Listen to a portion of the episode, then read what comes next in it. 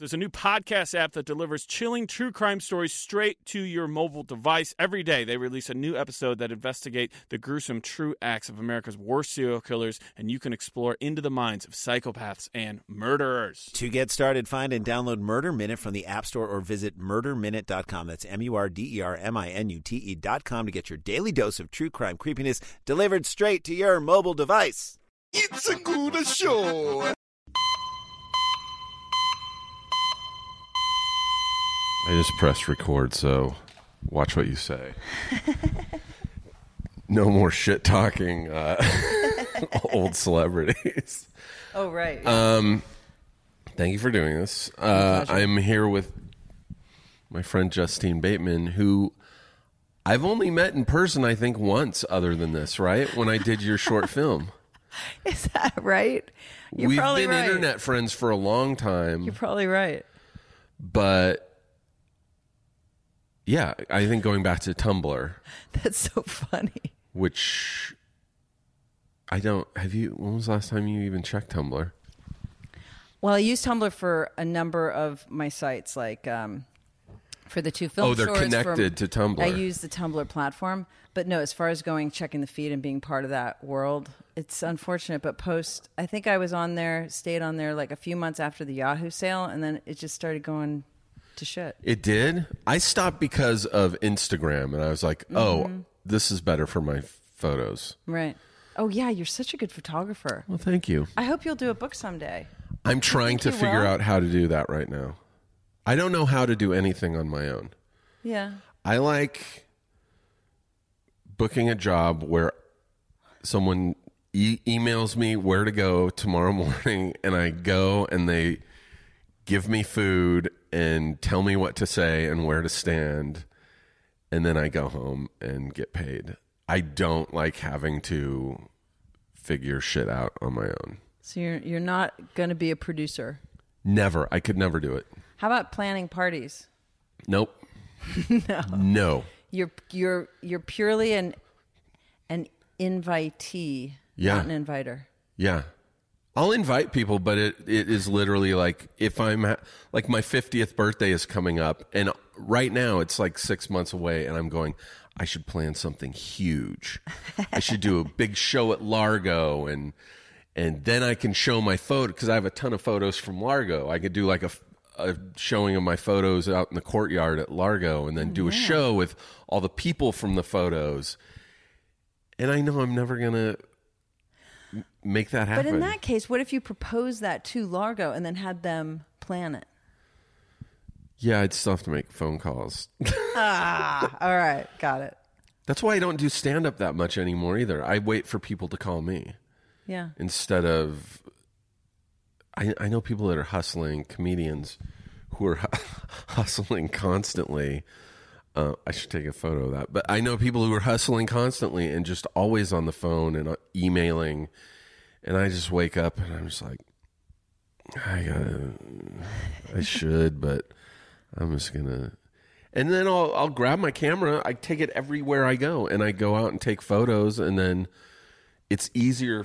It's easier for me to upload them to Instagram, and then have instant gratification, as opposed to uploading them onto my computer at a full resolution and then editing them and then figuring out which ones sh- should I put in the you're book. like you're like a one or two step oh, guy. I love Instagram. If there's anything more than two steps, Yeah. forget it.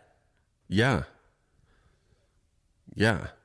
I think you're like the typical you're the typical Artist. app user user. You know what I mean? Yeah, yeah.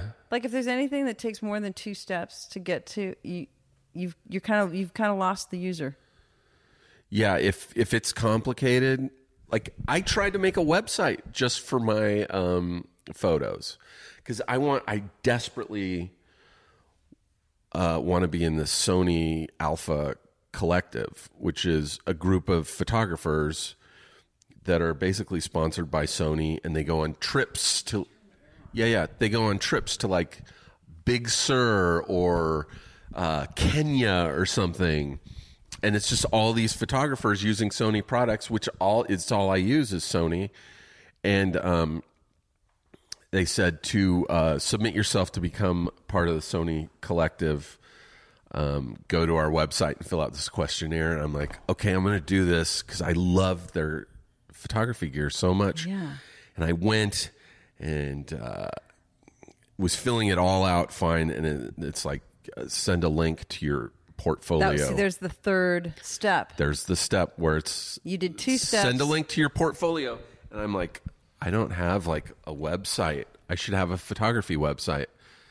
And so I uh, got a domain name and did um, Squarespace, who's advertised on everybody's podcast. Easy, make your fucking website through Squarespace.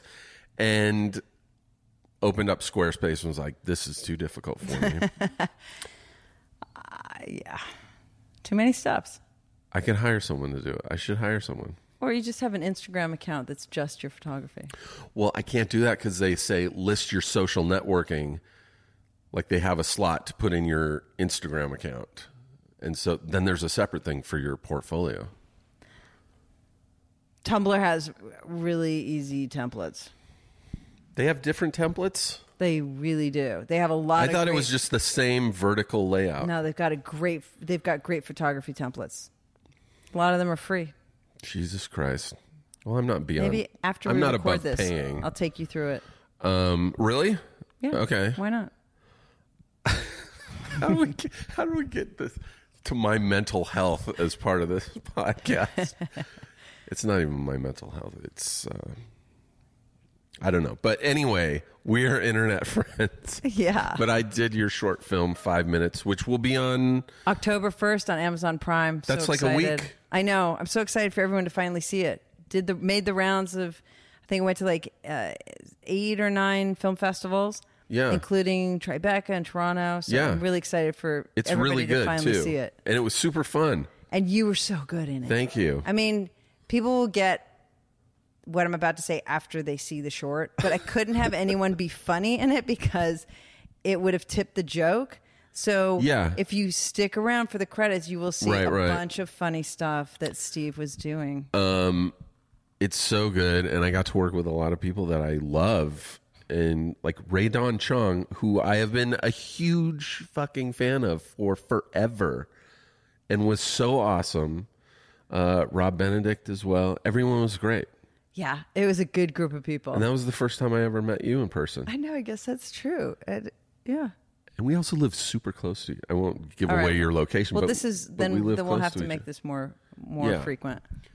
Um, but I I hit you up and was like, hey, and another thing I hate doing is asking people to do my podcast. Well, you know, Rob Benedict had just done your podcast. I mean, Yeah. he was. I was talking with him, and he said that he just done this, and I was like, "Oh, really? That Yeah. sounds so great." he talked about a stroke. Wow, I know. He told me about that story. That is insane. Yeah. Um, but yeah, so Rob's done it. Um, and so you had texted me, or you DM'd me on Instagram about some idiocy that I had posted or something in my stories. And I was like, I'm just going to ask her, hey, would you want to do this? medical. That's the other thing is I have to ask people if they have medical issues. It's I had another podcast where it was just me shooting the shit, which would have been way easier. But now I have to ask people, "Hey, do you have anything fucked up that's happened in your life?" Like, "Hey, Rob, you had a stroke. I want to exploit your." The worst is like people with cancer, though. I don't want. I don't. I can't just say, "Hey, you had cancer. You want to do my podcast?" Would you do you take out an ad like anybody who's sick want to come on? I should have a producer doing doing the bookings for me.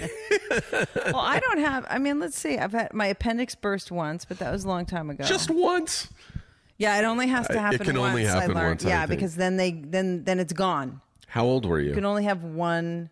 I had my appendix blowout. out You can only have one bursting though, because then then then that because then it's gone. then they, they it's- take it out it's regardless. Trash. They won't repair it, and then so you can have another. I don't think they can repair it. No, I think they. It's a Mine didn't. They took mine out and it hadn't burst. They were just afraid it was about to. Jesus. I hope they didn't do that on too many other things in your body. No, no. Although there's a, a Pull whole. a tooth because like it could get a cavity someday. I have a whole slew of issues that like like vertigo. I okay. I've had vertigo for my there? whole life. Oh, you're kidding. How do you manage that? I just it's been so long now that I just know how to deal with it. Like it's not it sucks, but it's it's just like if you have a a, a, a limp and all of a sudden you're just like, oh, I guess it. I'm limping from now on. I do have a tooth thing, tooth story though. Yeah. Do you want the tooth story? Yeah. Okay. I, for a very long time, really, really liked candy. And Yeah. I have had very few cavities in my life. Really? And so I continued to have few cavities. And when I was going to UCLA, you know, I started there as a freshman in 2012, and I had like a little, little coin purse full of candy. Like what would- kind of candy? Like was just- anything? Like Smarties? First, it was Spree. I, I would go in. It would I'd, there'd be trends. Yeah. So first, it was Sprees, Those are great. and then it and then it went into um, these little ducks that are sort of chalky inside and candy coating on the outside, like a Spree, but ha- only had a mild pineapple taste. And versus the the sour Spree. Yeah.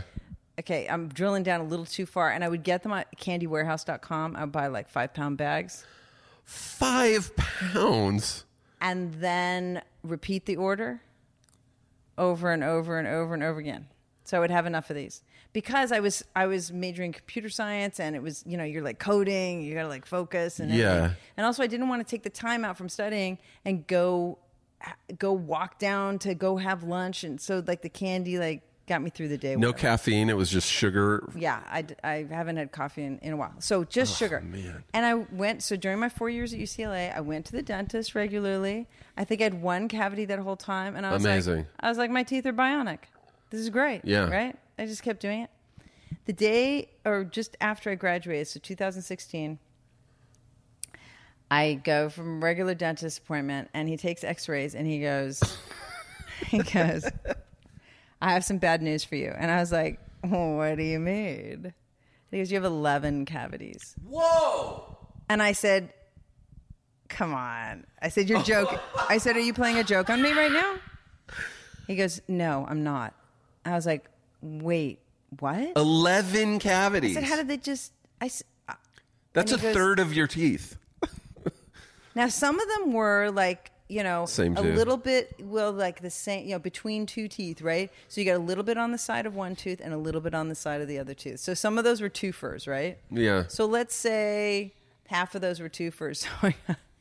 So, so maybe I only have six cavities, but some of them are a little bit on. I, That's still bonkers. I had a standing appointment. I so I I quit candy like cold turkey right there, and then I um I had like a standing appointment with them every three weeks for I think like four or five appointments to because he didn't want to do them all at once, obviously. and this is like 2012. No, this is it took between 2012 and 2013. I would just bathe my teeth in sugar all. You got that many cavities in a year. Are you? No, su- no, 2012 to 2014. I think Oh. when he when I had the checkup before, they just didn't show up really. Maybe they were, were so spots he was going to watch. It was the then- same dentist. Same dentist. But then it was like there were like two that like definitely were cavities had to go, and the others were like these are small cavities, but they got to be You dealt, gotta they got to be dealt with, or they're just going to get bigger, and then you know let's just do them right now. for th- every three weeks. Yeah, I went every three weeks, and I got my teeth drilled. Yeah, I- mean, after the, I was like, okay, well, this will be no big deal. I mean, thank God we have dentists and we have Novocaine, and it'll be fine. But then after like the second one, I was You like- started. I was like, okay. Did you start putting them off? Going, oh, I can't no, go no. next week. You know what? Well, I did that only once, but I was like, okay, so that's so now we've we've tackled six or four, or you know, something like that. And I was like, uh, and and then it dawned on me how many more times I had to go back. That's a lot. So if you're gonna eat candy, for anyone who's interested, uh, just rinse your mouth out after. Don't let the sugar just bathe your teeth. Like rinse your mouth out. My dentist said the same thing because I go, I, I don't have a candy thing. I don't even like candy. My thing is all well, I like cookies, but like soda and Well, coffee. that's the same kind of. It'll I- just I- bathe your teeth. You just got to. yeah, I told my dentist, I go because I have really bad teeth, and I think it's genetic. but uh, I was like, "Yeah, I know my teeth are bad." I go, "I drink a lot of soda. I should stop." She goes, "You don't have to stop drinking soda." She goes, "Drink a soda and then chase it with some water and rinse your mouth out, Exactly. and you're fine." Yeah. You have like uh, you have like seven or eight minutes before it starts to eat yeah. I was I was just like I was just like hardcore bathing you know, teeth bathing in sugar all day for 4 years. So if anyone's trying to get 11 cavities over the course of 4 years, that's a that uh, it's a tried and true method right there. and the- you were you always into candy, or was it just like when you started I've college? en- yeah, I've always liked candy, but it, when I was in college, that's when it, that's when it became, you know, absolutely regular. I never. Pretty much the main the, main element in my diet, I would say, because I was just studying so much. I've never had an issue with candy. I never. You can have a bowl of every candy in front of me, and I would not be into it. But if you had cookies out there, they would not last for ten minutes. Or pie. I, I think for me now, it's just nuts. Like I've always loved nuts. I, So if there's a bowl of nuts there, like I have to have one. I have to. I have a tooth right now that I need to have pulled. Um, you have a dentist? I have a I. I have a great dentist Good. just, just right down the hill. But um, I had a root canal um, a while, uh, like in the spring. No, was it? Like, might even been last. I don't remember. I, I'm bad with time, but I had a root canal, and then um, uh, the, the they it was and it was after a whole year of dental work. So by the time I got to the root canal, um, I had used up all my SAG dental coverage. SAG yeah. does not have the best dental coverage. Nobody does. No, I talked to somebody who's like a an insurance broker. So Yeah. she was familiar with all the plans, and she was like, "There, that just doesn't Nobody. exist." She said, "If you could get on the SAG one, which I wasn't at the time, Yeah. she was like, you're in good shape." Yeah, I guess it would help if I just took care of my teeth too. it's probably fine. But I had used up all my coverage and it was like August. This was last year. It uh-huh. was August. And so they did the root canal and then they put on a temporary crown. And the doctor said, come back in in, in three weeks and we'll have your permanent to put on. And then I found out that I had no more coverage. And they're like, yeah, it's going to be like $1,200 uh, in my head, I was like, I'll just wait till January Yeah. when my insurance resets. No problem. I come back in January and they're like, Where the fuck have you been? and I'm like, Oh, you know, I decided to wait so I didn't have to pay out of pocket. And they're like, Well, let's have a look. And they look and they're like, We have to pull your tooth out now. Oh, you had a root canal and now we just have to pull out the tooth, do a bone graft, put in an implant because you thought waiting three more months would make Because it it was just exposed to bacteria. Because it didn't have it really. it was just yeah the, the the temporary crown is just like chalky and like it's only supposed to last for a few weeks and um I got fucked. I had three years ago. My dad was dying, and I took basically a year off of work. I passed on everything that was offered to me so I could spend time Yeah. with my dad, which I do not regret at all. But in that year of no work, I lost my insurance. Right. So then I spent the whole next year without insurance, um, but working to just get working to get insurance, the which, which I got the next year. But in that year, I destroyed my teeth. Like that's when they went bad, and then it's just been trying to play catch up. Man, and imagine people who just don't don't even have that No. option to like go do some acting work so that the insurance Yeah. ramps up again. Yeah, no.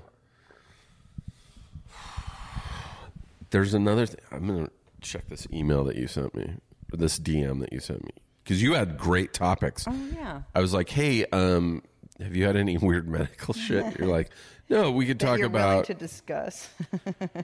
Oh, you said something about physical therapy. You continue to Oh, do physical therapy for shit that's been fixed. yeah, I do.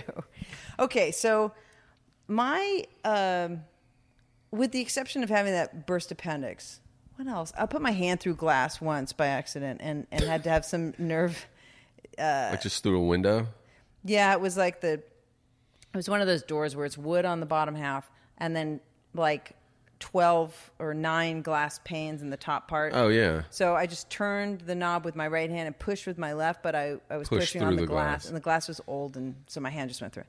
So with the exception of that and the burst appendix, I haven't really, I haven't really had any, I haven't had any medical things, but I do have uh, overuse uh, occasions on my body, like my knees or my shoulder. You know, I had frozen shoulder once. Oh wow, that's That's a medical thing. Yeah, How do you but get not a frozen like shoulder? Procedures. Uh, well, in my case, uh, overuse. Um, what else? I had a back thing that was just overuse. Um, and of course, everybody's got the um, Overuse your the back. uh, the smartphone Oh, thumb scroller's thumb thumb. overuse. Yeah. And so overuse, um, the means by which they fix overuse problems most of the time is physical therapy. Yeah. So, and I love that. I, I want to fix it. I don't want to.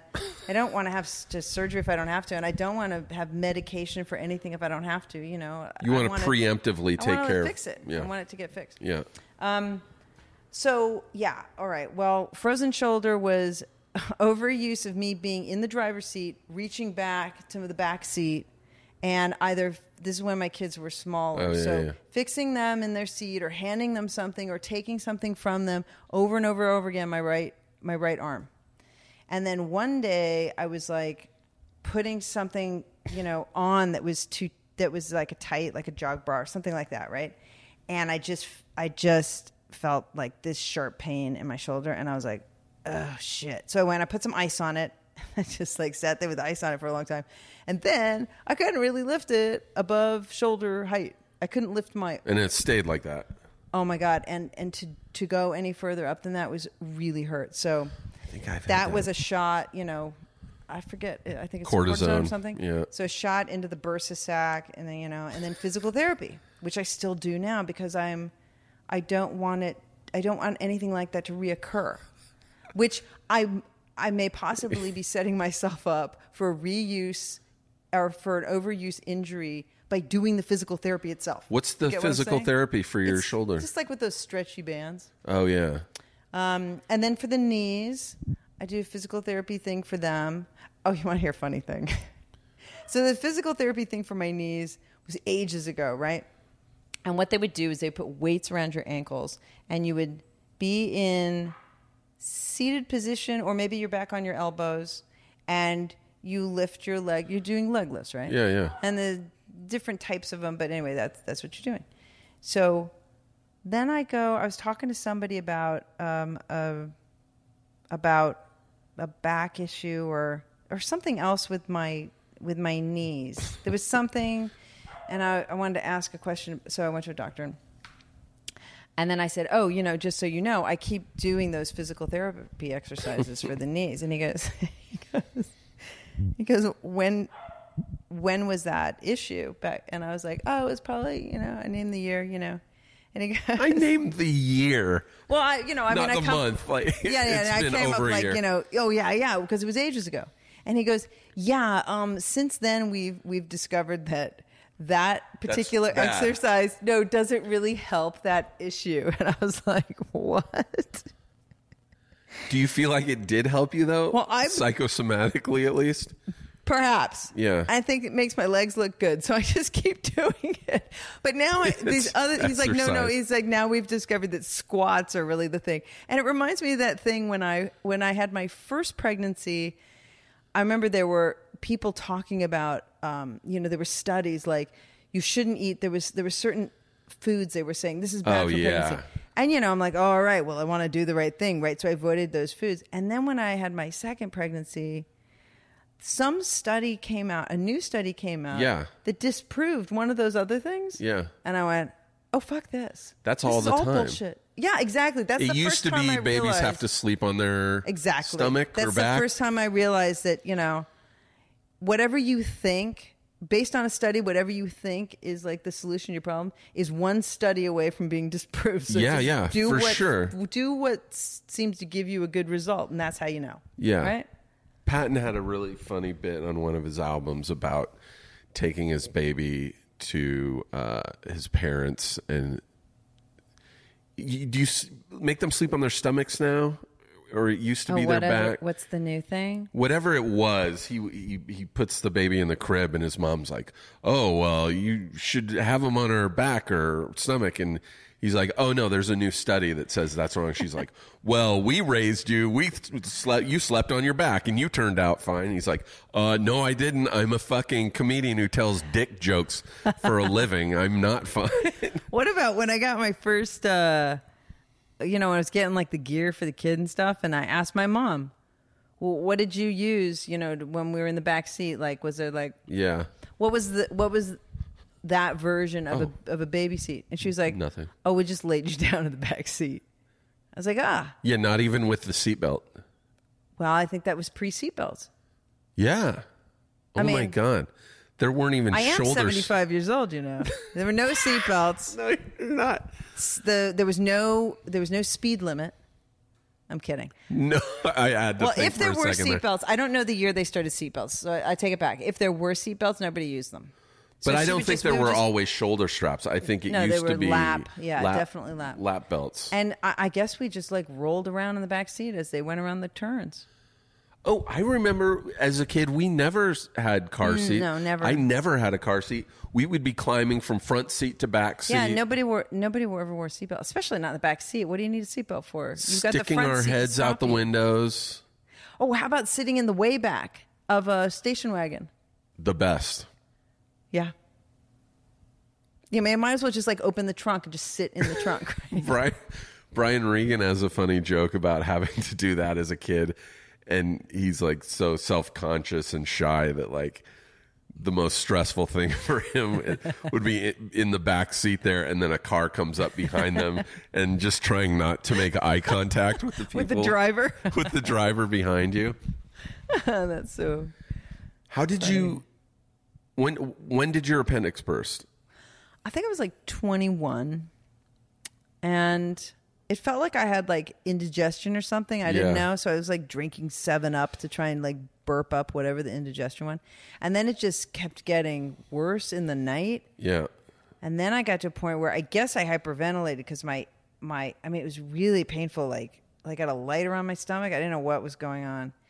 And then I guess I hyperventilated because my my you can't see, but my hands sort of stuck. Like I couldn't move my hands.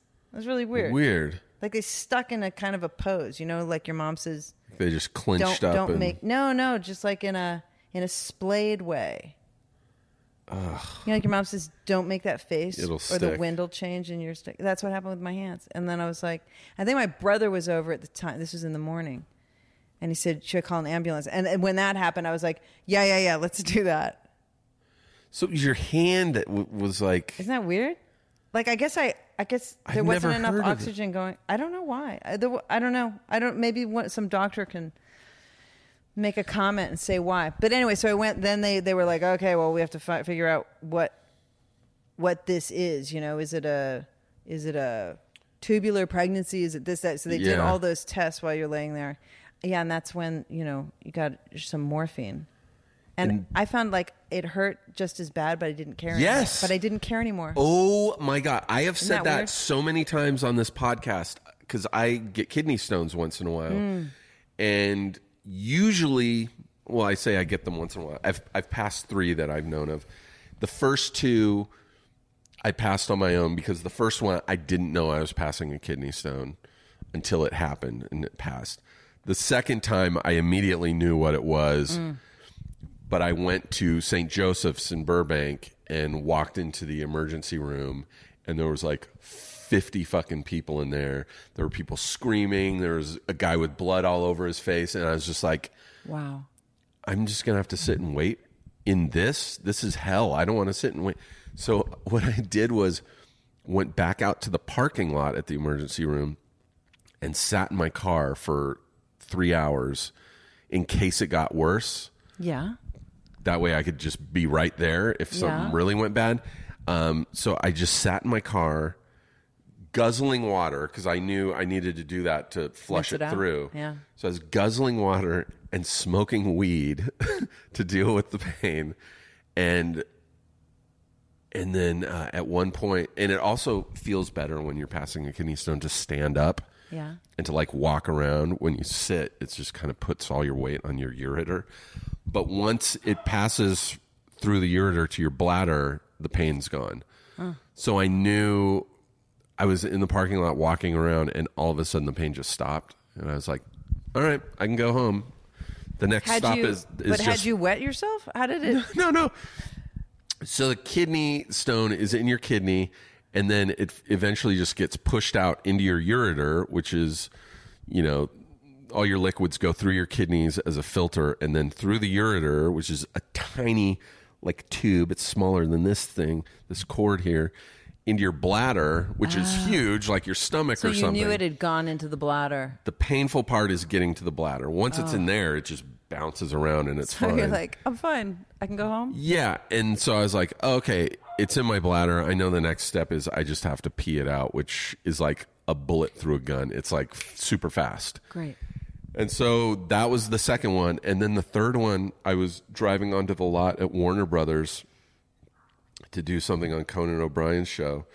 And literally, as I'm turning into the lot, it just felt like someone stabbed me in the back. And I was like, fuck. I knew exactly what it was. And so I drove to to St. Joseph's and um, this time it was just I couldn't deal with the pain. I was just I was like, this is really bad. And um, I finally got checked into uh, an examining area.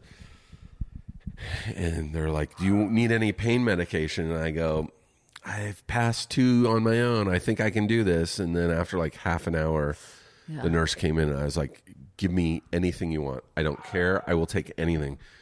She's like, All right, let me talk to the doctor. And so she comes back and she's like, The doctor said to give you Dilaudid, which is stronger than morphine. Wow. It's like heroin. It's like synthetic heroin. And so I was like, I, I don't care. And um, I already had an IV going to, f- you know, to get fluids in me. And she had this little port where she was going to inject it. And she's like, first I have to inject this medicine in to uh, keep you from getting nauseous from the Dilaudid. Okay. So she injected that into my IV, and I couldn't tell anything. And then she had the Dilaudid, and she's uh, starting to put it into the IV, into the tube. And I go, and I'm super nervous about taking drugs. I don't even Yeah. like taking Tylenol. Mm-hmm. And so I was like, uh, super nervous. And as she's putting it in, I go, how long is it going to take before I know? I couldn't even finish the sentence, and it just felt like fire in my stomach, just like good fire, like just this warm, amazing feeling that just radiated out, and I just fell back into onto the table and um, felt like I was floating, but like yours, still unbelievable pain. Yeah. I just didn't care. Isn't that weird? And I've always thought, you know, oh, if I ever got morphine, it would be so awesome. But my friend was there and she's like, How do you feel? And I go, I am in the worst pain. But whatever. Yeah, I'd have to do more research on on how. I haven't really read up on how that works, but I thought it was interesting. It's that uh, because I assumed it would just take the pain away, but Yeah. it didn't. It just took my concern with the pain away. Yeah, because it's for pain. Morphine and Dilaudid, all that stuff is for pain. So I couldn't figure out because I just remember like leaning forward, just going, "It still hurts." I I don't care, but it still hurts. And you know, an hour later, it, the pain stopped because it passed. And But that's so funny. I've never heard anyone else be like, "Yeah, I felt all the pain." Yeah. Versus like a um, uh what's it called when when you're gonna give birth? They give you an epidural. Oh yeah. epidural, you really don't. You don't really feel the pain anymore. You you feel pressure, It's like but from the waist down, right? You feel Yeah, nothing. and you can still move your legs, and you still feel your legs, but you don't feel that pain anymore. Yeah. I mean, that was my experience with Yeah. it. But no, the morphine was just like it was still solidly there, but I just couldn't have cared less. That was that's so crazy, right? I, didn't, and I. Oh no, Your dogs are oh, insane. Man, I wish, I wish, I wish the one would move. Okay. the deaf one doesn't even realize what what's happening. Hey kids, I'm back to talk about Sunbasket. Yeah, you've heard me mention them before on this podcast. It's because I love them and I keep using them and they keep sending me food, which I keep eating and it's awesome. Oh my God, it's so awesome. I never thought I could cook until I tried uh, Sunbasket. You know, mindful eating is an essential part of self care. And we uh, know that every part of our life is enhanced when we eat nourishing, healthy meals. That's a no brainer eat better, you'll feel better. Even mentally, just you're happier knowing that you're doing something good for your body. And Sunbasket offers 18 weekly recipes. Paleo gluten gluten paleo gluten free, vegetarian, vegan, pescatarian, you name it, they have it. And it's all delivered to your door. And Sunbasket takes care of the details. So it's easy to take care of yourself. What could be easier than Sunbasket?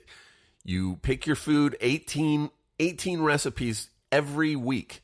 You pick it, you have them send it. It comes right to your house in a giant box, and it's super convenient. Everything is pre measured out. It doesn't take more than half an hour to make one of their meals. It's amazing. Uh, you just go. You can also. They have an app. You go to Sunbasket, use their app, pick up 18 weekly recipes. Like I said, easy cooking dishes like Buddha bowls uh, with braised tofu, soba noodles, cashew lime dressing. Uh, it's it's amazing. Like I said, gluten free, vegetarian, vegan, pescatarian, you name it. And they work with the best farms and suppliers to bring you the fresh, organic produce that you deserve. And that includes responsibly raised meats and seafood. And like I said, everything's pre measured and easy to prep. You can get a healthy, delicious meal on your table in 30 minutes. There's something for everybody's healthy journey and every busy lifestyle. So right now, go to sunbasket.com slash no docs. That's N-O-D-O-C-S today to learn more and get $35 off your first order. That's sunbasket.com slash no docs for $35 off. Sunbasket.com slash no docs. Do it. Hey, everybody, I'm here to tell you about a new sponsor for No Docs Podcast, Stitch Fix an online personal styling service that finds and delivers clothes, shoes, and accessories to fit your body, budget, and lifestyle. Uh, I am very new to this. Uh, in fact, when I signed up a few months ago, they didn't have big and tall sizes. Now they have big and tall. It's perfect. Uh, you just go to their website and do this online quiz uh, that's mostly just photos of different styles of clothes. Uh, you click what you like. They give you different sections, and you click yes, I like this, or no, I don't like this. And they use that to uh, whittle down your own personal style. And you will be paired once you do this test. You'll be paired with your very own personal stylist who will handpick five items to send right to your door. Then you try them on, pay only what you love, and return the rest. Shipping, exchanges, and returns are always free.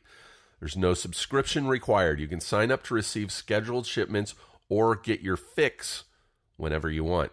Stitch Fix's styling is uh, fee is only twenty dollars, which is applied towards anything you keep from your shipment.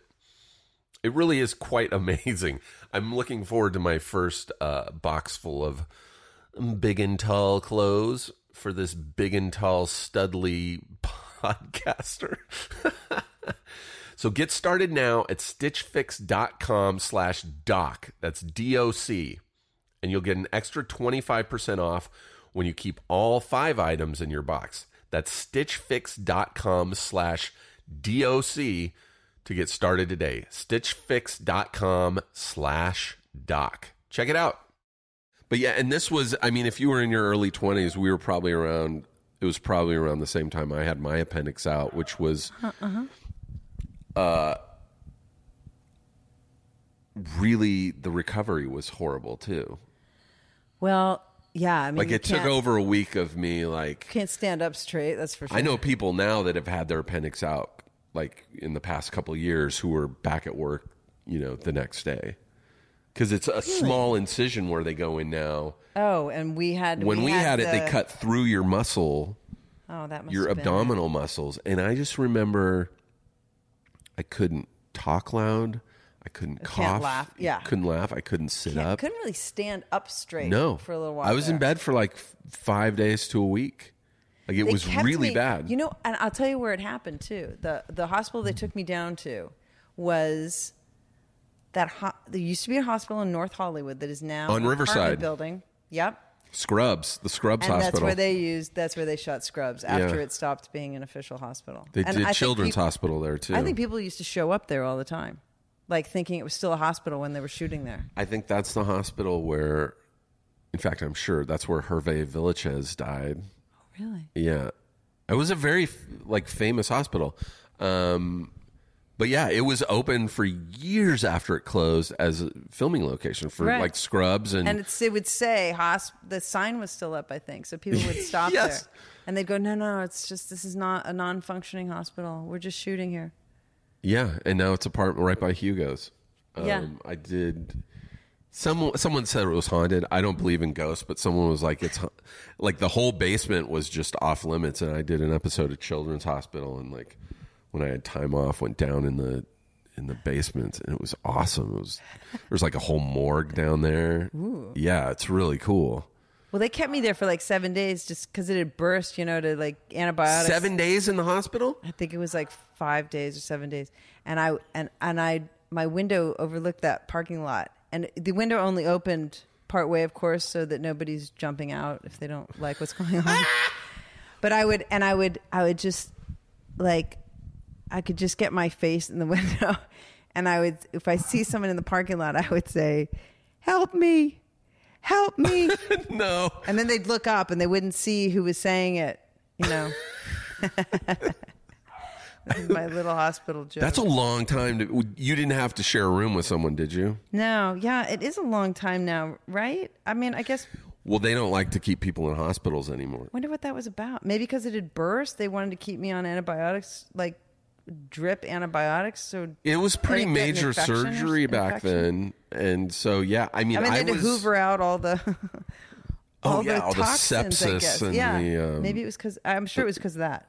If it hadn't burst, what would have been the big deal? You know, you just cut it off and sew you up, and you're done. and it's something we don't even need. I was in the hospital for probably two or three days, but I was in there. I checked myself in because, and this was going back to tooth, tooth stuff where you don't know what the problem is. They took my appendix out, not being hundred percent sure that was what my problem was. They were like, "It's probably your appendix. We're not hundred percent sure. We don't want it to burst, though. We should just take it out." Well, when we were kids, there were a lot of people who were getting their tonsils out. Do you remember that? Yes. And not necessarily. I mean, if somebody had a sore throat, they looked at like maybe we should get your tonsils out. And I don't think that. Did you have yours out? No, Me neither. I don't think that's.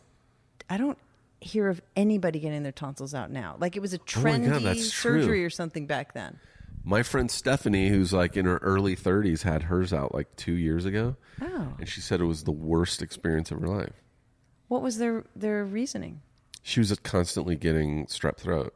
Oh, And so they took them out. And I knew this back in the day, too. Like, it was more common for kids to have them out because I think they're easier to get to for some reason. But as adults, the recovery is a lot rougher. And she was miserable. Like oh, she she thought she was gonna she's and she, this is a person who has Crohn's and she was just like Oh, no. this tonsillectomy was the worst thing I've ever been through. wow. Yeah, I never had that. But yeah, I had my my appendix. I was roofing. I was working for a construction company where we were roofing an A-frame church, and my boss left to go get lumber or something, and I was on top of the roof by myself. There was no one else working, and that's when it happened. That's when the pain started, and like I doubled over. And I'd been having that pain off and on for like six or seven months. Yeah. But it would just be like a split second and then I'd be fine just be a split second of like ah and I And it's that spot on the right between the, the Yep. hip bone and the belly button. exactly right? it was right there and so I just kind of kept going oh that's weird it's probably a muscle spasm or something and then this time it happened on the roof of like 50 feet up on top of this church and uh, doubled me over and I couldn't straighten out again and I had to climb down Deal. and then I was like laying on the ground, and my boss was not showing up, and I called my mom on a payphone because I was it's like the '80s, and she came and they took me to the hospital and they did all these tests and they kept me overnight and they're like, "Yeah, it's probably your appendix. We'll take it out." And I was like, "Probably." you don't want to hear probably for a doc. You want to hear definitely. I was talking to somebody else about that the other day. I was like, you know, he goes, he goes, I want them to like really know what is going on. Of and I course. said, but it's it's all trial and error. Yeah. they don't know. They don't have X-ray vision. They can't. yeah. You know, I mean, we have. So when they took it out and looked at it, did they say, "Oh yeah, this was the case," or or you just never had the pain again, and they thought the appendix looked healthy, and that was that? Yeah, it was like they're like this should probably fix it. They didn't know like they could they didn't look at it and go, "Oh, yeah, this is a fucked up appendix." They're like, "We think that was probably it." Meanwhile, they didn't take a look at it; they just tossed it in the garbage. I don't know. said, I wish I could have seen it afterwards. I still don't know what an appendix looks like. I, I know it's like a little sac or something on I your intestines. it was like like a like if you took the skin off your finger and had nothing in it, that's the appendix. Yeah, it's like a weird skin tag thing, but um yeah, they they still weren't sure and I I remember you know, after I recovered and felt fine for like 6 months, I was like, I guess that was it. And then all of a sudden I got that pain again, but I think it was like a phantom pain. Oh no. Because it happened like two more times and then it's never happened since.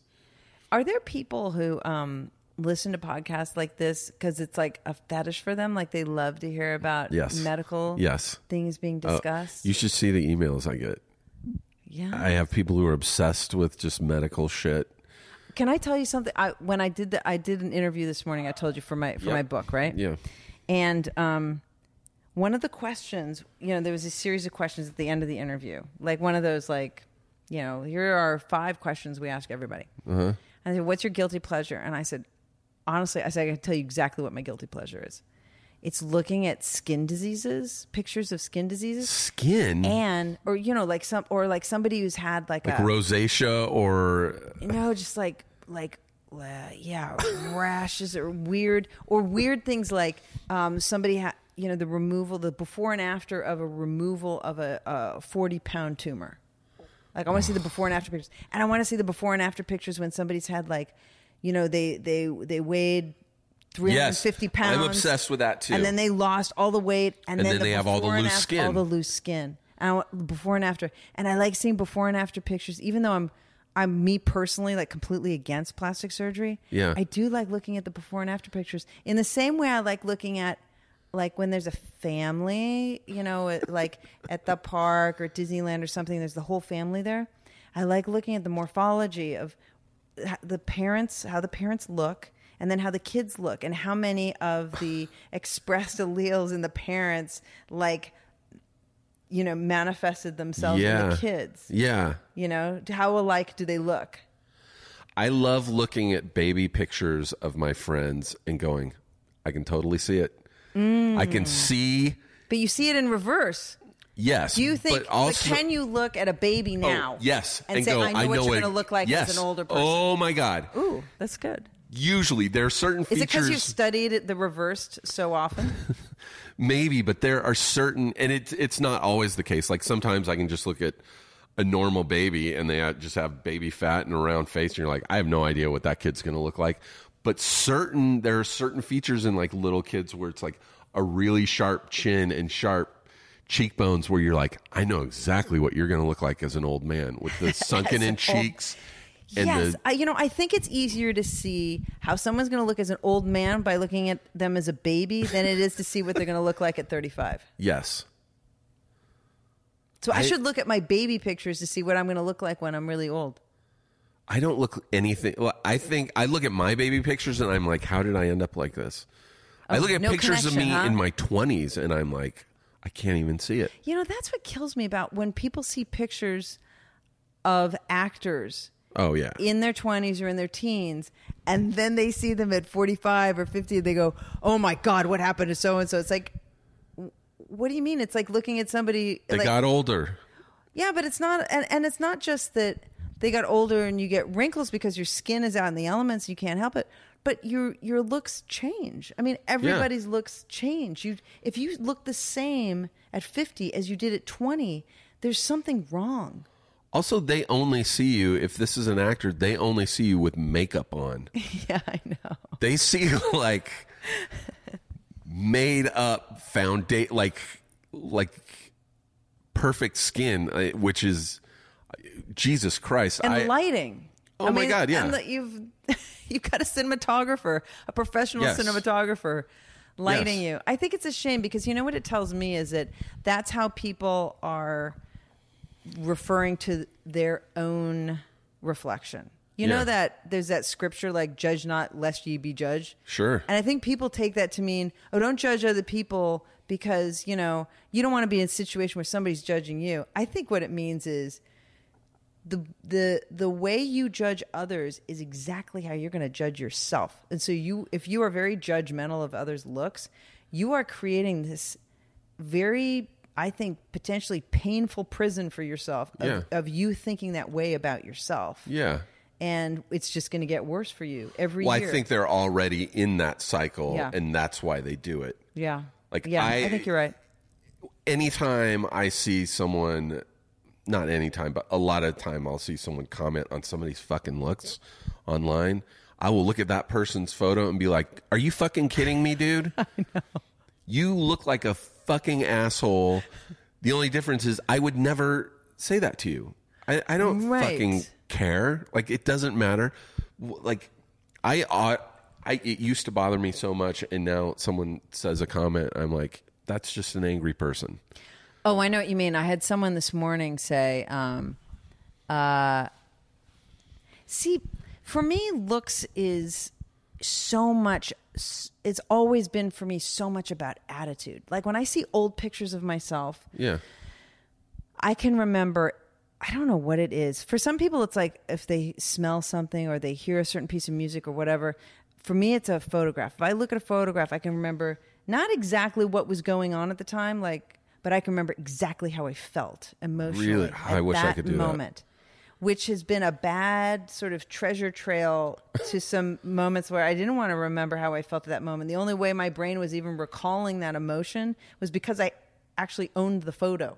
So there have been times where I've thrown out photos because that's now my brain doesn't even remember how to get back there. Right. So I can. So when I see photos of myself, it's funny. It's photos that people, other people will put online and say, "Oh my God, she used to look so good." And I look at the photo, I'm like, no, because I remember I didn't feel so secure at that point. I felt totally. But then I'll look at another photo of myself and I'm like, that's a great photo of me Yeah. because I remember. I remember at that moment I felt. I didn't give a fuck. Yeah, exactly. Yeah. I felt completely confident. Yep. In that at that moment, so I love that photo. I think I look Yeah. awesome in that photo. Yeah. And so there was somebody online, and it was one of those photos, one of those photos, but it was taken more recently, right? Yeah, By my sure. friend Stephen Myers, is such a great photographer. Yeah. And and he said like, uh, she looked like she got the AIDS. And by the way, it was spelt like A I D E S, like I like assistance. A I D E S. A I D E S, as if I had many assistants. And so, and I've heard that attack before. And actually, in my in my book, "Fame: The Hijacking of Reality," that comes out October second, is plugging. Great. Um, there's a whole chapter about this in there. Good. Um, But so I saw that, and then I was like, "Oh, that again," and then and then I was like, and then I, I first I tweeted back like, you know, oh, you know, don't worry, you're not my target audience. And then I said, you should read my book, although you should read my book because there's a, I talk about you in there. And then I changed it and I said, I said, you know, you. his name his name was Steve or David. I don't know. Let's say David, so it's not confusing. Said, oh, oh, David, you know, um, um, poor David. Uh, you know, actually, you've inspired me. I've begun a charity for people who can't see normal faces because they've been so ex- they've been so overexposed Yeah. to plastic surgery and Instagram filters.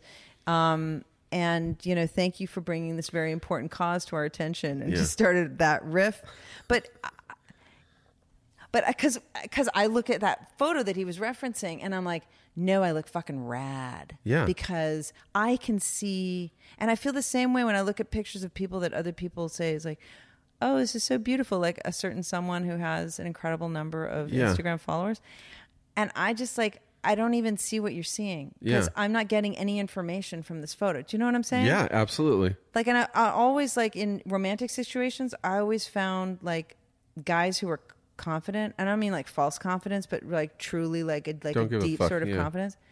Oh my god, they were so attractive to me, like Yeah. so visually attractive to Yeah. me. And then other guys who were everyone else thought was like good looking, Yeah. but they didn't seem Pretty very boys. confident to me. Yeah, I was like, I don't, I'm not seeing, I'm not getting, I'm not getting that signal. I'm not. So to me, it's man, if you can be confident, it's so attractive, but truly confident, which means you have to do the work. Yeah. But that to me is so truly visually Yeah. attractive. Like, you know, like like Sam Shepard. Like to me, is like one of the most attractive guys. And- One of my and I mean- biggest man crushes is Sam Exact- Shepard. right? Fucking and you can add as many wrinkles as possible to the guy's face, and that's not what is what is attractive. But then to other people, maybe that, maybe having like a totally smooth face with no character whatsoever, and then also have no character inside. I love a good Maybe black and white photo of people. I don't someone with so many crow's feet and laugh lines. When I was a when I was in my twenties and had a totally smooth face, I couldn't wait to have the Yes. to have a face like Anna Magnani or Charlotte Rampling or all these Yeah. European actresses. I was like, because I was because I knew I was like, that's when I'll feel truly represented. It'll be no mistake. Someone will look at my face and know what they're going to be getting. Yeah. But at the time, I had this like totally smooth face that society thought was very pretty. And I mean, it's not like I hated my face. I had no problem with it, but Yeah. I felt like it belied it it it betrayed rather who I was inside. So then I had to do the extra work yeah, yeah. of like assuring people I'm not like that. Yeah. I'm really this complex, interesting person inside, you know, fuck. but now I, I'm so, when my face started getting character, I was so relieved. I was like, oh my God, I'm getting it. It's happening. It's happening. Yeah, you look cool as shit. Thanks. I've always thought love you look cool Thank as you. shit. I totally love it. And so when I see someone make a comment like that online, it makes me kind of sad. And I do feel like, oh no, no, no, wait. No, you don't no, you don't you know, and then I'm what am I doing also, the a same lot thing of I times you look at those people's profiles, those guys' and then somebody profiles. goes, "Oh, I think it's a bot." Anyway, and I was like, "Well, that makes sense because they probably fed in every in." I- I think what they do is like look at who's got a lot of. fo- I mean, I don't even have that many followers con- uh, compared with some other people. So I think if I was coding this, I would look at the people that you know, whoever has more than seventy five thousand followers or something, and I have some criteria, right? And then I would go and find insults that have been said to them in the past, and like repeat them. yeah, and then repeat them because I would know that pushes that person's buttons who has half a million followers. And so then that person will retweet, will answer to this if I'm saying that same It's possible. dig again. And I, that's how I would code it. It's possible, but also you look at these guys' profiles. A, they are following a thousand porn stars. And a lot of times, and this is not, I'm not even making this up. A lot of times, they're also, their profile photos is them with like their daughter. Like oh, their like fucking four year old daughter. And Poor girl. they're like, "Oh, I love my daughter. She's the best." Blah blah. And then all their comments are to fucking porn stars or insulting other fucking women. I'm like, "What the fuck is wrong with you, dude? Yeah. You have a daughter, and this. You think she's gonna look back and go through?" By the way, I mean, when I was a kid, our parents didn't have social networking. I can't go through and look at what my dad was like. I guess the equivalent is like old letters if they've saved old letters. Sure. but, but like your daughter is going to be an adult someday and have access to your fucking Twitter feed. You want her to see this shit? You think she's going to be proud of this? well not only proud of it but then you know a lot of i mean you know this is obvious everybody knows this you know a lot of your self-esteem is built when you're a child from how your parents are relating to Yeah. you and so if your dad thinks that unless you have really big tits and smooth face and like hips like a boy and no pubic hair you're unattractive Yeah. once you have those things then her it's possible that her sense of herself and her own looks are going to be like like damaged at the root These guys' Twitter feed is going to be a roadmap to these girls. Like they'll be able to go back and go, oh, All this shit about me makes fucking sense now. Maybe maybe therapists will say, "Okay, we'll come in and let's Print out up your on dad's- And can you please print out your dad's social media history next week print out your dad's. It we'll absolutely it. will be. Or Yeah. a therapist will just be able to go, do me a favor. When you go home tonight, look at your dad's Twitter feed. And they'll come back the next week and go, all right, everything's There it making is. sense. Yeah. There it is. Yeah.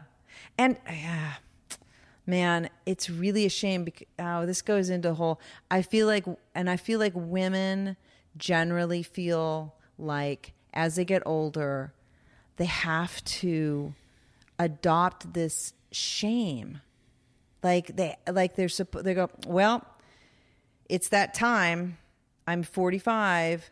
Uh, and you know, it's, it reminds me of Logan's Run, right? That crystal in your hand changes color, and you're like, well, there it is. 30 years old, time to go. There it is, It's time to time, for carousel. Time for carousel. Yeah. Or, and, you know, and I think our modern day equivalent is it's time for me to start walking around with, you know, abject shame about my face. And I should feel embarrassed and I should feel grateful if anybody is kind to me because I, because I'm, I don't look like I could. Uh, you know, have a baby inside me anymore. I mean, I think the whole thing, and I don't blame the media. I don't. I think it's. I think there is a evolutionary um, element to this that goes way, way, way, way back. That's not relevant now, but I think part of it is sort of baked into our society, like a like a an appendix, something we don't need anymore. But Yeah. just like we keep getting born with appendices, right? But hopefully we're evolving to a point I where, like an appendix, we don't fucking need it anymore. We don't need it. But I think the important thing is for women to just go, fuck this. I'm going to walk around like I look like the shit. Yeah.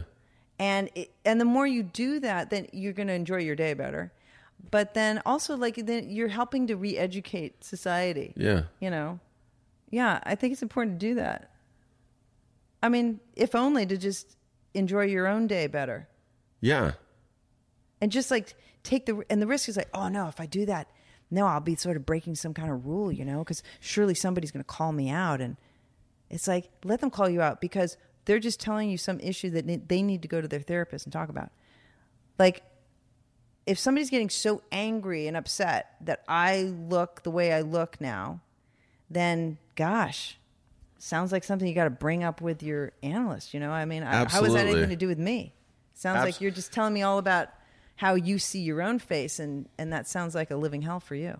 Well, it is amazing. I one thing I do love about Twitter is that you can find out, like, you know, when when we were in high school, if someone insulted us, I'd be like, "Why the fuck? Where did that come from?" I and I would never ever figure it out. But now I can. You can literally go to that dude's Instagram or, or Twitter who insulted you and be like, "Okay, this is clearly not about me." This has nothing to do with me.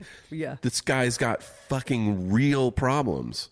did you have you ever gotten um, a twitter reply or somebody's adding you and they say you know fuck you stevie g you're a fucking dick like Yeah. something you're just like wow what does that even and then if you go to their site i've gone to a or not gone to their site but the, to their account i've gone to a couple accounts where they've done that almost every single tweet they sent out is that To other people. to adding some other um, known person Yeah. that that's their that's the entirety of their account I've had people say shit like that to me, and then I call them on it and go, "Oh man, that sucks. I was having a good day. It kind of bothers me. I don't know what I did to deserve." And then getting an answer back where they're like, "Oh, I'm sorry, man." Or, have you ever had that where they're just like, "Oh, I'm sorry. I yeah, that was kind of fucked up. I shouldn't." Have. I've had someone like answer back. I mean, I've had a lot of people just like delete their original tweet because I guess they didn't expect that somebody that they thought was not a person Actually was actually reading a it. Dear Justine or whoever reads her tweets. Or they just like I go over this in the book too. Like they don't they don't think you're real. You're just like a picture, Yeah. right? So Yeah. a picture's not going to talk back to them. Yeah. And then when it talks back, they're like, "Oh, uh, I, sorry, I didn't know we were doing that. Are you, oh, you're real? Okay. Oh, you're one of those people Oh, you're a that person? replies. Oh, you're a you're like a human. You like walk around. Oh, you read that tweet? Oh shit! Oh. I'm sorry. Yeah. Oh, that hurt your feelings? Oh, delete. Um, but I've had people who I've had people where they say something insulting and I say something like sort of sarcastic back to them, but they don't get the sarcasm, so they think now we're in a dialogue. And then they di- then they dialogue me back and I'm like, "Oh Jesus, this is really this guy didn't get what I just said." And then I Yes. like and I'm sarcastic to him back again and he still doesn't get what I'm saying. Yeah. And then by the end, and then th- maybe there's a couple of other, you know, back and forths, and then I just start feeling bad that the guy, like, I'm running Can't roughshod over him, recognize and he doesn't sarcasm. know what's going on. and you cannot win an And argument so with I those just people. say, you know, all right, well, you know, I wish you all the best. I mean, I don't, you know, at that point, I'm just like, well, the problem is so much deeper. th- I thought the problem was just that you were being insulting, but now I see that you don't recognize sarcasm, Yeah, and, and. I'm kind of ripping you to pieces through the sarcasm, but you don't even know it. Now I just feel bad because this was too easy.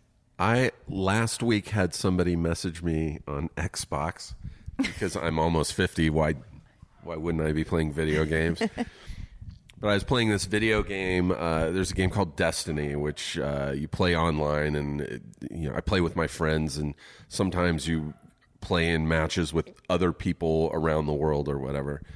And um, I never check my inbox on that because Right. the, my friends who I play with, I just text.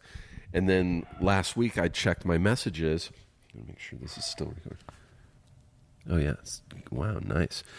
Uh, I, I checked my messages from a complete stranger. There was just a message that said, "You are actual shit," and that's all it said. And I go, Was that the only message in there? that was the only message. You are actual shit. and so I, uh,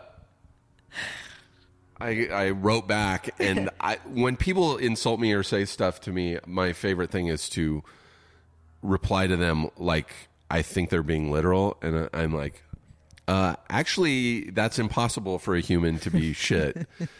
And then he I wrote some shit inside. so he wrote back saying, uh, "Well, you know," I, and I said something like, "Why would you even say that? I'm not actual shit. I'm human. I'm made of the same stuff you are." And he was like. Uh, a fortnight ago, so I'm like, okay, this guy is Okay. immediately, this guy's from like Europe or something. He was like, a fortnight ago, we were playing a game and you ruined my XP score because we were on a team together. And I, and s- I just, I kept pushing him, going, I'm sorry that video games are so important in your life that you had to message a complete stranger uh, that they were shit and make them feel bad be, just because they ruined your video game experience. I go, were you complaining at work the next day to all your coworkers at Taco Bell? That's my favorite go-to. But he, he then he write he's taking it literally. He's like, I don't work at Taco Bell. I'm in England. We don't have Taco Bells. I'm like, okay, well, I'm gonna go now. I'm sure your mom would be super proud of the person she, you know, raised you to be. Uh, say hi to everyone at the British equivalent of Taco Bell.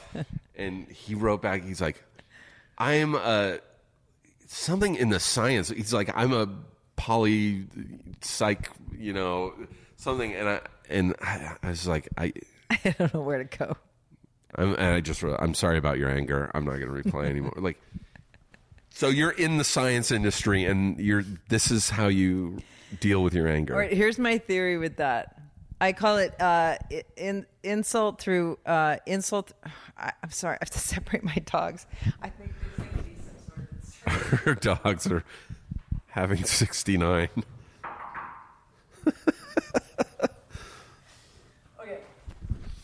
Um, I call it in. Uh, I thought I call it intimacy through through injury. Yeah. like say there's a guy that uh, he really likes this pretty girl and she won't give him the time of the day and uh, he's driving his car and he sees her driving one day. If he acts it quote unquote accidentally rear ends her they're going to have an exchange there. They're going to exchange inf- contact information first of all. Yeah, yeah. contact information. And then they're going to you know go back and forth and maybe they'll even check in with each other to see how the repairs are going. And you have this you have this connection. By the same token he could also say um, uh, i think you have a fat ass and now she's you know so like my you know not doing the the accident let's say it's just some so now she has all the other, people saying she's pretty but there's one guy that sticks out because he withheld approval. He negged her. yeah That's what they call it. negged her Negging. yeah When you that asshole douchebag wrote a book about it. I forget what it's called. Where his whole technique for getting girl. He wrote a, a book on how to get women, and oh. one of his techniques is called negging, where you say something talk like, to a girl and put them down in a way that that when you walk away, Yeah. they're like, "What?" and they Yeah. come back for more. they come back because they want to fix that opinion right so Yes. that's, that's so they can't stand someone not liking them. I used to suffer from this. Well, it's yeah. I think that I mean I know this is a little bit of a tangent, but I think that's that people pleasing, like wanting people to think that you're nice, has done women more harm than sexism. Sure.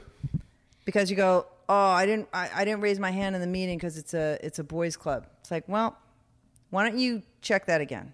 Yeah. Yeah, there's mostly men in your meeting. That's okay. That's fine.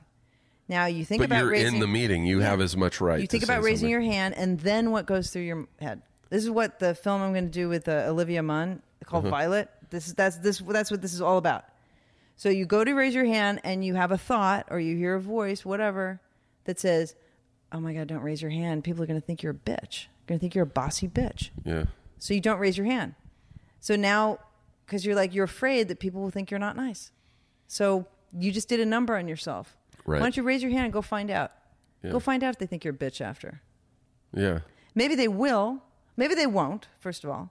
Or maybe they will, but now you've caught the eye of the the head of the East Coast office who's visiting there Right. and and he wouldn't have noticed you otherwise and now he, he now you're on a short list of people that to take over whatever division over on the East Coast Yeah. and he wouldn't have seen you he wouldn't have even noticed you or thought of you had you not been true to yourself Yep. Good point. yeah Good point, bitch. that's I'm I'm okay with that Um Yeah, it's only detrimental. I mean, because then you're spending your whole life going, you know, "What just if?" like to tell the listeners that while we're doing this, m- I have two dogs, and one dog is trying to get busy with the other dog, and the other dog is just like not even paying attention. And I don't know if this is assault or just like she doesn't care. Does she do that a lot? It's, it's She just is that doesn't a care. a pug or is it a British bulldog? It's a pug. So I don't I don't know that it can be sexual assault if you just don't care. And is he doesn't have his balls? Right. So there's not going It's to be just a any power- No, it's a I don't know what it is. A boredom thing maybe. They're bored. hey guys, you know how every morning you wake up, there are certain things you just automatically are thinking about, like what you have to do later that day. Like, oh my god, I gotta drop off the drop off the kids and then pick them up, and I gotta find time to go to the bank and get my hair done. get my hair done. but there are certain things you never think about, like your deodorant. You just wake up, swipe it on, and go. Uh, but it's something that we use every day. So if there's a safer alternative, you'd want to know about it, right? Well, that's why I'm here to talk to you about aluminum free Kopari deodorant. It's a game changer. I honest to God, I love this deodorant so much. I love it's coconut scented. I love the smell of this deodorant. I put it on in the morning. I'm like, ah, it's so refreshing.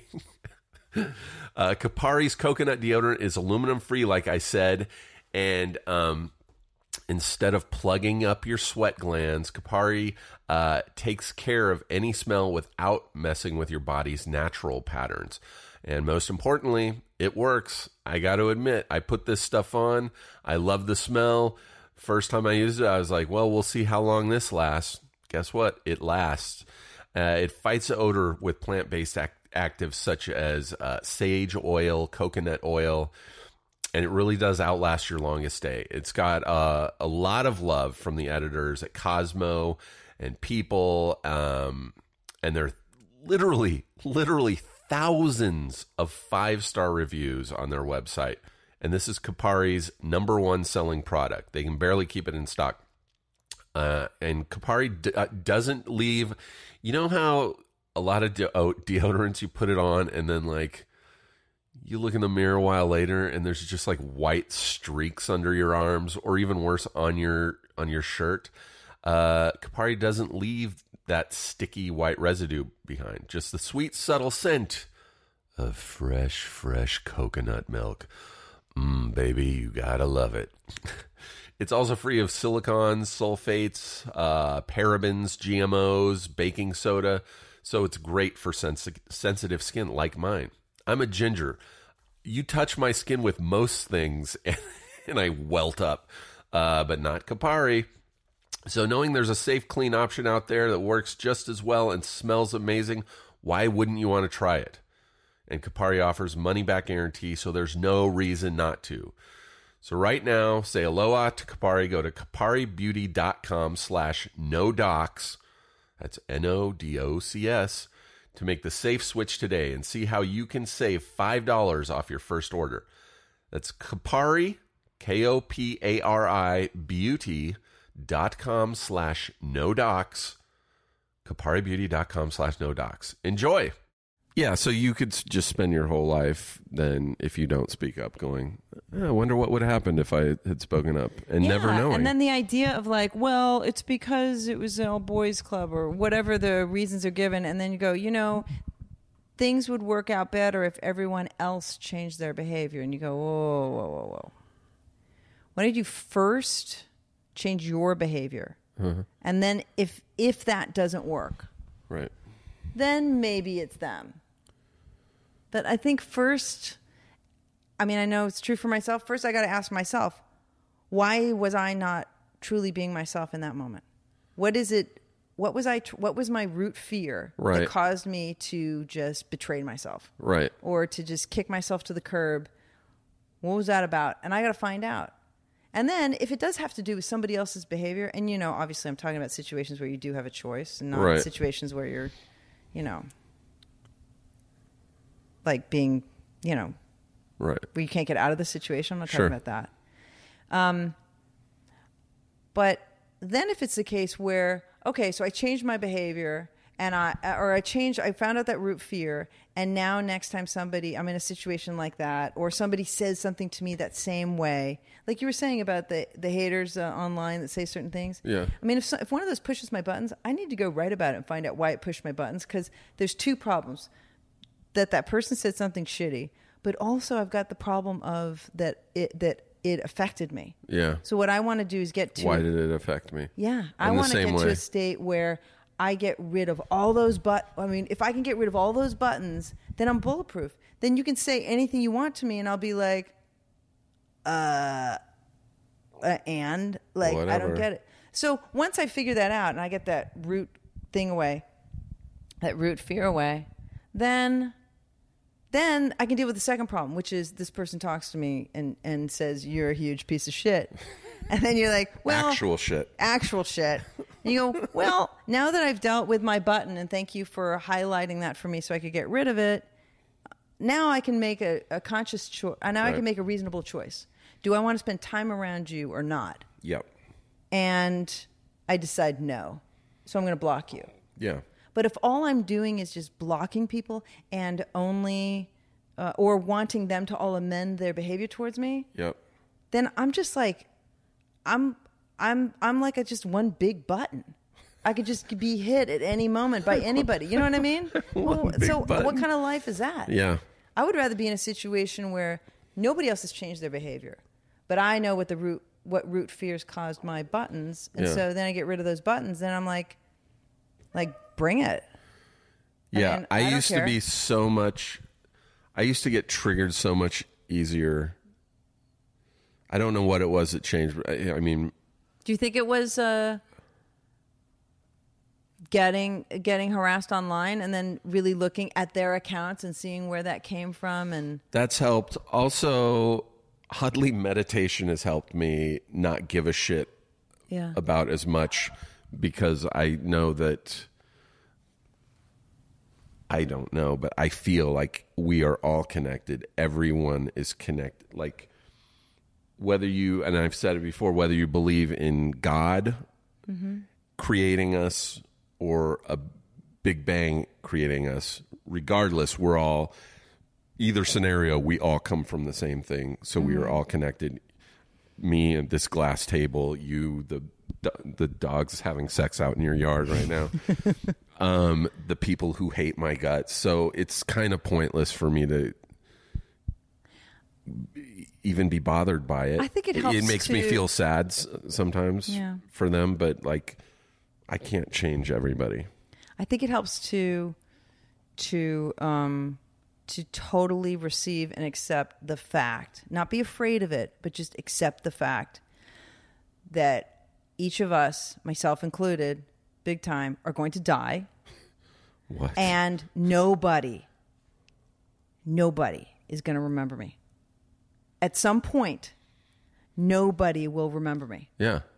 And In a thousand years. and so, I better just enjoy my time here. yeah. You know, because like people, and I talk about this in, in, in my fame book, people who, you know, social, so we had this like explosion of like this sort of um, frenzy for fame around 2000, I think. And I, I talk about like the perfect storm, I think, that caused that. But then you cut to like, okay, since 2006 now, social media has allowed for everybody sort of get in on it, right? Yeah. And have like as many followers as possible and all this, and sort of a almost a panic about getting enough followers. Like, oh my god, if I don't have enough followers, you know, looking at what I ate for lunch, then I'm afraid. I think it's then. I think they're afraid that then they'll just be disappear, that they just like won't exist or Yeah, they want to matter. They want to have some kind of legacy. But I think it would be easier for everyone. Uh, it's easier for me if I think this way. Just go like, nobody's going to remember you. So it doesn't matter how many people saw me on Family Ties or anything else I've done since then, or see Yeah. my book or see our short. Or it's really just for people are going to enjoy it now, and maybe who will enjoy it after we die or whatever. And then And I by might as well way, enjoy while I'm, I'm. I mean, I'm here for like a grain of sand on the timeline Yeah, yeah. of human existence. Yeah. So if I'm not enjoying it, if I'm worried the whole Exactly. time about leaving a legacy, I've just wasted. It's Exactly. been a totally fruitless exercise because nobody's going to remember me. And by the I'm way- totally okay with that. And by the way, even if you are successful in creating an awesome legacy, like you said, we're all going to be dead. I'm not going to fucking be around to see people enjoy it or like, right. What do you think you're going to be up in heaven going like, oh, No. check that out. Look at all those people going in that building that's named after me. no. And great? even if you believe in reincarnation, I'm reincarnated. I'm not going to, f- yeah, don't they erase your memory as soon as you're reincarnated? they have to, right? So you're not even gonna you're gonna walk into a building that's named after you and not even know it. It's all about that. You know, I read that Eckhart Tolle book, you know, The Power of Now, where it really is. And I'm not into all the spiritual, weird shit, um, religious aspects of anything, but like, it really is true where he says about all that matters is right now. And it's pointless to worry about what's going to happen tomorrow. It's pointless to worry about what you did yesterday. You know what I mean? yeah. I mean, I think worry I think we conflate worry or our systems do, conflate worry and trying to find some solutions. Mm-hmm. Because I think if we're like, okay, there's something coming up that I need to do tomorrow, and I'm thinking it through. I'm thinking it through because I've got to figure out how I'm going to get from here to there because we don't have a car, and I've got to figure out how to get a car because Yeah. it- you know what I mean? Like, I'm just using that as an example. Like somehow you're trying to work something out, but worry, I think we con- we combine the two sometimes or we confuse the two sometimes because like you just said if i'm running through something that happened yesterday so there's not a solution. Yeah. i mean i either can run through something yesterday and go oh i was in that meeting and didn't raise my hand. I didn't like how that felt. So let's work on what the root fear was so i don't do it again. That's one thing fine. Yeah. but if i'm if you just rehashing rehashing rehashing and you're worried about what's going to happen what's going to happen what's i mean oh my god yeah what are you what are you going to do with that what are you going to do with that It's going to eat you alive. and you're not going to it's not Enjoy- towards not any gonna enjoy it. solution right No. it's not towards any solution and also the other people in, in the situation may not have experienced the same uh the same situation as you did like Mm-hmm. you may be worrying like if you're worried that all those people were thinking xyz what if that's not the case? Yeah. And oh wow, you just wasted all that time. And now next time you see them, you will have that worry. Now you've like baked it into Yeah, your yeah, brain. totally, totally. And now every time you see them, you feel ashamed when. And if you bring it up to them, maybe years from now, they'll go. You mean when we were at that hotel, like in in in Century City? Yeah. And and maybe you go, yes, it's been on my mind all this time. Yeah. I just, I, I've been meaning to bring it up, and I'm just like, I'm just And they're like, I don't even remember that. exactly. They're like, wow, I don't even remember that.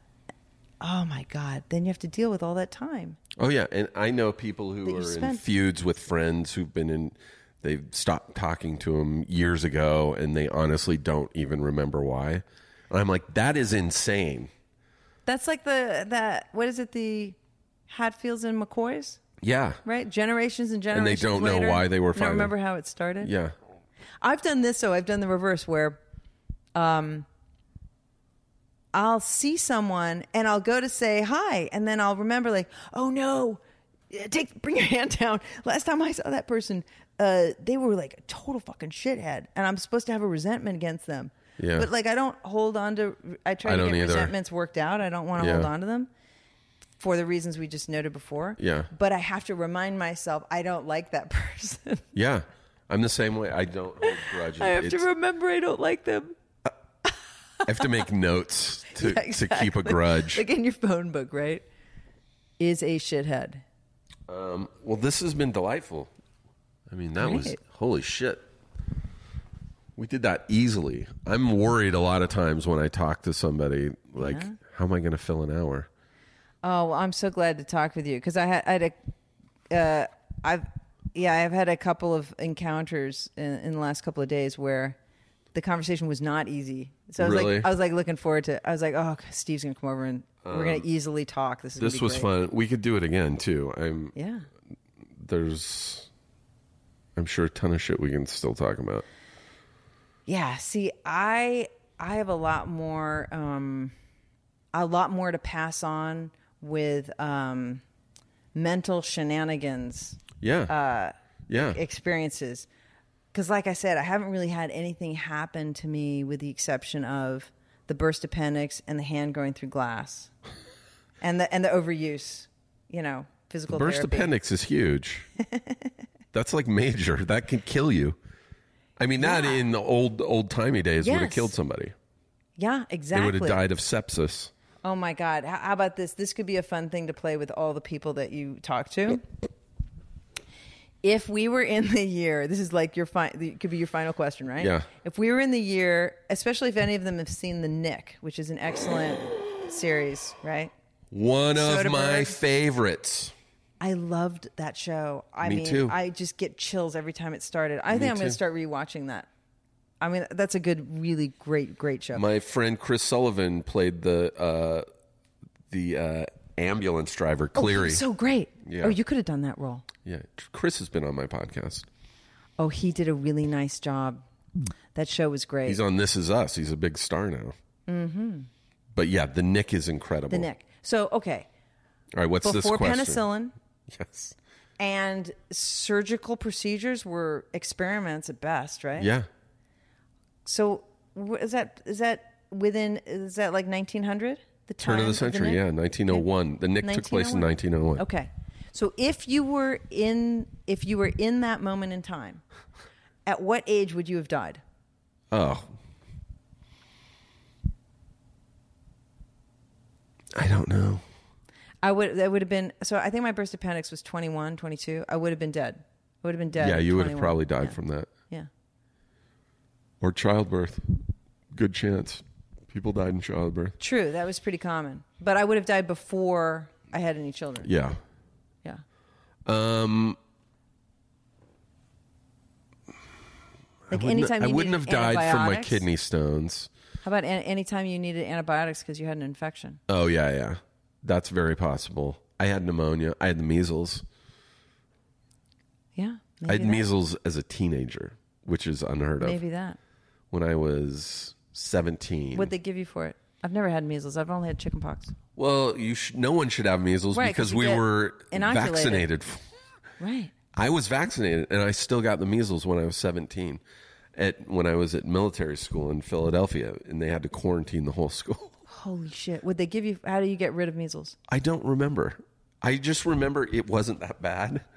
Was it because I know like chickenpox, you just gotta like, write it out. Yeah, Is they have the chickenpox parties for kids. I know, like oh, Julie has chickenpox. Get your My kids kid will be over right over. Yeah. yeah, to try and get. I'm worried too. about shingles though. That's But you've had chickenpox, right? yeah, that's what causes shingles. No, I thought if you had chickenpox, your chances of getting shingles are less. No, no. Our, our- our chances are huge of getting shingles now that we've had chickenpox. But we won't get chickenpox again. No, we won't get chickenpox again. We might get shingles. Oh, but there's so many things you we might get. I mean, it's Yeah, I That's a hard would life if died in about that. you know before my definitely before thirty. I had pneumonia. I've had I think that's why they people have, would have kids at like 15, yeah. like procreate before you go. Middle age was fifteen. Yeah, right. People were li- living to thirty, so middle age was yeah, fifteen. 30, 50. Yeah. Oh my god, we're all gonna die. Oh, you know what I heard? Somebody told me about a. Um, there's a group. They might even have a church attached to it or something. I, I think it was in Fast Company. About this group that is like all about not dying, all about like so they've done all the plastic surgery so they don't look like they're gonna die. Lame. and then they have like these conferences where they they go through um was it um cryo Cryotherapy. cryotherapy or you name it injections whatever Yeah. stem cell injections Oh, all yeah, this sort of thing to try to um Human growth hormones. to try to not die. There's a book actually by Drew Magary. I don't know if I'm pronouncing his name right. Great writer. Um, very funny. Called uh, the Im- the Immortal. No, the Ugh, I have to look it up. I can't believe it. I can't remember the name of it. But it's about like a parallel universe in the future, perhaps, w- where we have discovered a cure for Everything. aging. Aging? Aging. So if you were old when you got this injection, You stayed that age. you stay that age, but you could still die. You can still die of like Getting um, hit by a car. Yes, and you could still get cancer or something like that. But you're not going to die of old age. You're not going to age. You're not going to. You're. Your organs aren't going to quit on you because you got you. old. and then there's a problem in Population society. explosion. The population. So they have methods to deal with that new problem. Methods. Carousel. Methods. Yeah. Well, no, they can't. Carousel is all about you reach 30 and you die. But it's a They kind of it's a kind of carousel. Ugh, you know, I can't believe I, it's the title of the book is something like that. If you just look up Drew Magary on on Amazon or something like that, you'll. But that's that's that's a good book. He's a funny writer, good writer. Yeah. Did you see that documentary on Kurzweil about uh, the shit? Now I'm going to forget what it's called. God, I could look at About it's, like it's about uh. This not the simulation. What the fuck is it called? What where we basically merge with computers. Uh, oh the the Singularity. singularity. Yeah. because that's all about you know basically being able to computerize our bodies or inject little robots into our bloodstreams to fight cancers and stuff I- I- which i believe will I will think happen that's eventually Like, I think they're like experimenting with things like that, right? Nanotechnology. nanotech that's it and i definitely i i mean i don't think we'll ever be able to live forever but i think they're going to extend the I don't know if The average age. Want that the post mortal? Okay, guys, Okay. the post mortal. That is a great book. i'll check it out Um, he has a bunch of books that are really funny, but that's the one about living, living and living and living and living. Well that's that whole vampire dilemma about living I mean, forever really and not wanting look. to I don't know what happens when you die because you know we don't know because nobody's gone and come back and said, "Hey guys, Watch the Timothy Leary uh, Ram Dass documentary. I can't take Ram Dass. I can't. I can't take that whole. I'll, I'll watch it. You should watch it still. I do, I do think there's. This is just what I believe, and not believe. That's the wrong thing. This is what I like to think. Yeah. I like to think that there's like a whole other dimension of like incredible experiences where you're not hindered by the the physical limitations of your body. Right. I could be 100% wrong. Maybe I and, Yeah. and quite frankly maybe I am. Uh, You know, I probably am. But I like thinking that because then I'm like you know, cuz maybe when I die just everything goes black For sure. but it makes my time here more enjoyable because I don't fear death. You know what I'm saying?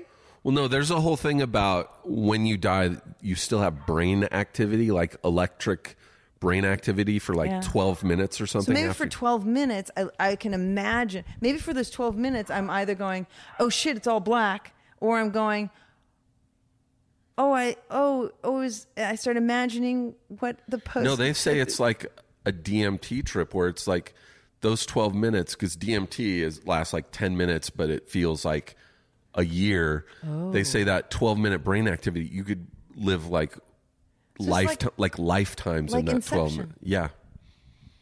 Which is kind of cool. Oh, great. So maybe you maybe maybe both are true. Everything does go black, but you but you first have 12 minutes which in the in the in the afterlife is actually You're- an entire lifetime Yeah. Of experiencing whatever it is you thought was going to happen Yeah, after yeah. you die. Because it's all just in in your imagination. Well, we'll find out when we die. We sure or will. we or we won't find out when we die. Yeah. I forget how we got I'm on not that. Oh, afraid oh, of I guess I'm saying like so that I- I don't feel like I want to live forever. Like the whole vampire thing. Like I wouldn't. I would want a new experience. Yeah. Beyond this one. I don't mind the thought of not existing anymore and being dead, but what does scare me is the actual act of dying. I don't Yeah. want it. To, I don't want to be in pain. I don't want to bleed out and be like, "Oh God, I'm fucking dying." I don't want to know I'm dying. I want it to happen in my sleep. But that's everybody wants that, right? Yeah, it's the Isn't ideal. that how everybody wants it's the it? ideal way to go is in your sleep, Yeah. That's how Not- everybody. Not pinned beneath your car, going, "Fuck." So this is how it ends, and that's how this podcast ends. Uh, thank you so much, Justine. Your book comes out.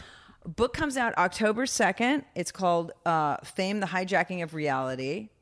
Um, Wait, and the short comes out on the second and the well. short comes out on the first. Oh my God, that's on great. Amazon Prime, uh, which is called Five Minutes, but it's actually nine and a half minutes. But it's five minutes. yeah, yeah, it's Steve so G funny. is in it, and he's it's so, funny. hilarious. It's Agee. Sorry, Agee. No, everyone calls me that though. I'm just, I'm just actual. We're shit. internet friends, why- though. I'm actual shit. That's why I you said are it like that. actual shit. And then what else? Then I got other stuff. If you go to justinebateman.com, there's like links to all all that stuff. But um, So this will come out on Thursday. So Great. next week, for you listening, yeah, it's like Monday or Tuesday. Like hit it. Go Justine Yeah. Bateman crazy and Steve Agee. Agee, like James Agee. Agee, the the writer. Steve Agee. Yeah, like aging. That's how I can remember it. And we can find you on the social networking. Oh yeah, if you wanna if you wanna argue and uh, D- and please don't, me. don't, don't do that. No, or if you just, or you know what I really appreciate is when people have um, thoughtful, intelligent comments about you know anything I've done. Like the review. If you go, okay, so I have another short called Push that's on Amazon um, Prime. Um, man, I'll tell you, the comments on there are so insightful and, and interesting and Great. intellectual, and Great. And I'm just so grateful that people took the time to put that on there. So That's great. I know you guys are out there. Yeah. they're really intelligent, thoughtful people. Yeah. I love it. And you know, and if they say something it's like, I didn't like your project because XYZ and it's a and it's a good argument, Yeah. I want to hear it. Fine. Yeah. But what are your what's your Instagram handle? Is it just oh, Instagram is Justine un- Bateman? Instagram's underscore ju- underscore Justine Bateman underscore and then Twitter is just flat out Justine Bateman. Tumblr. Not even on there anymore. I mean, not even on there anymore. All right. Uh, but yeah, links. If you go to justinebateman.com, there are links to all s- lots of stuff. There it is. Yeah. Well, we'll see you in the afterlife as well. Thanks, Justine. Bye. Bye. It's a good show.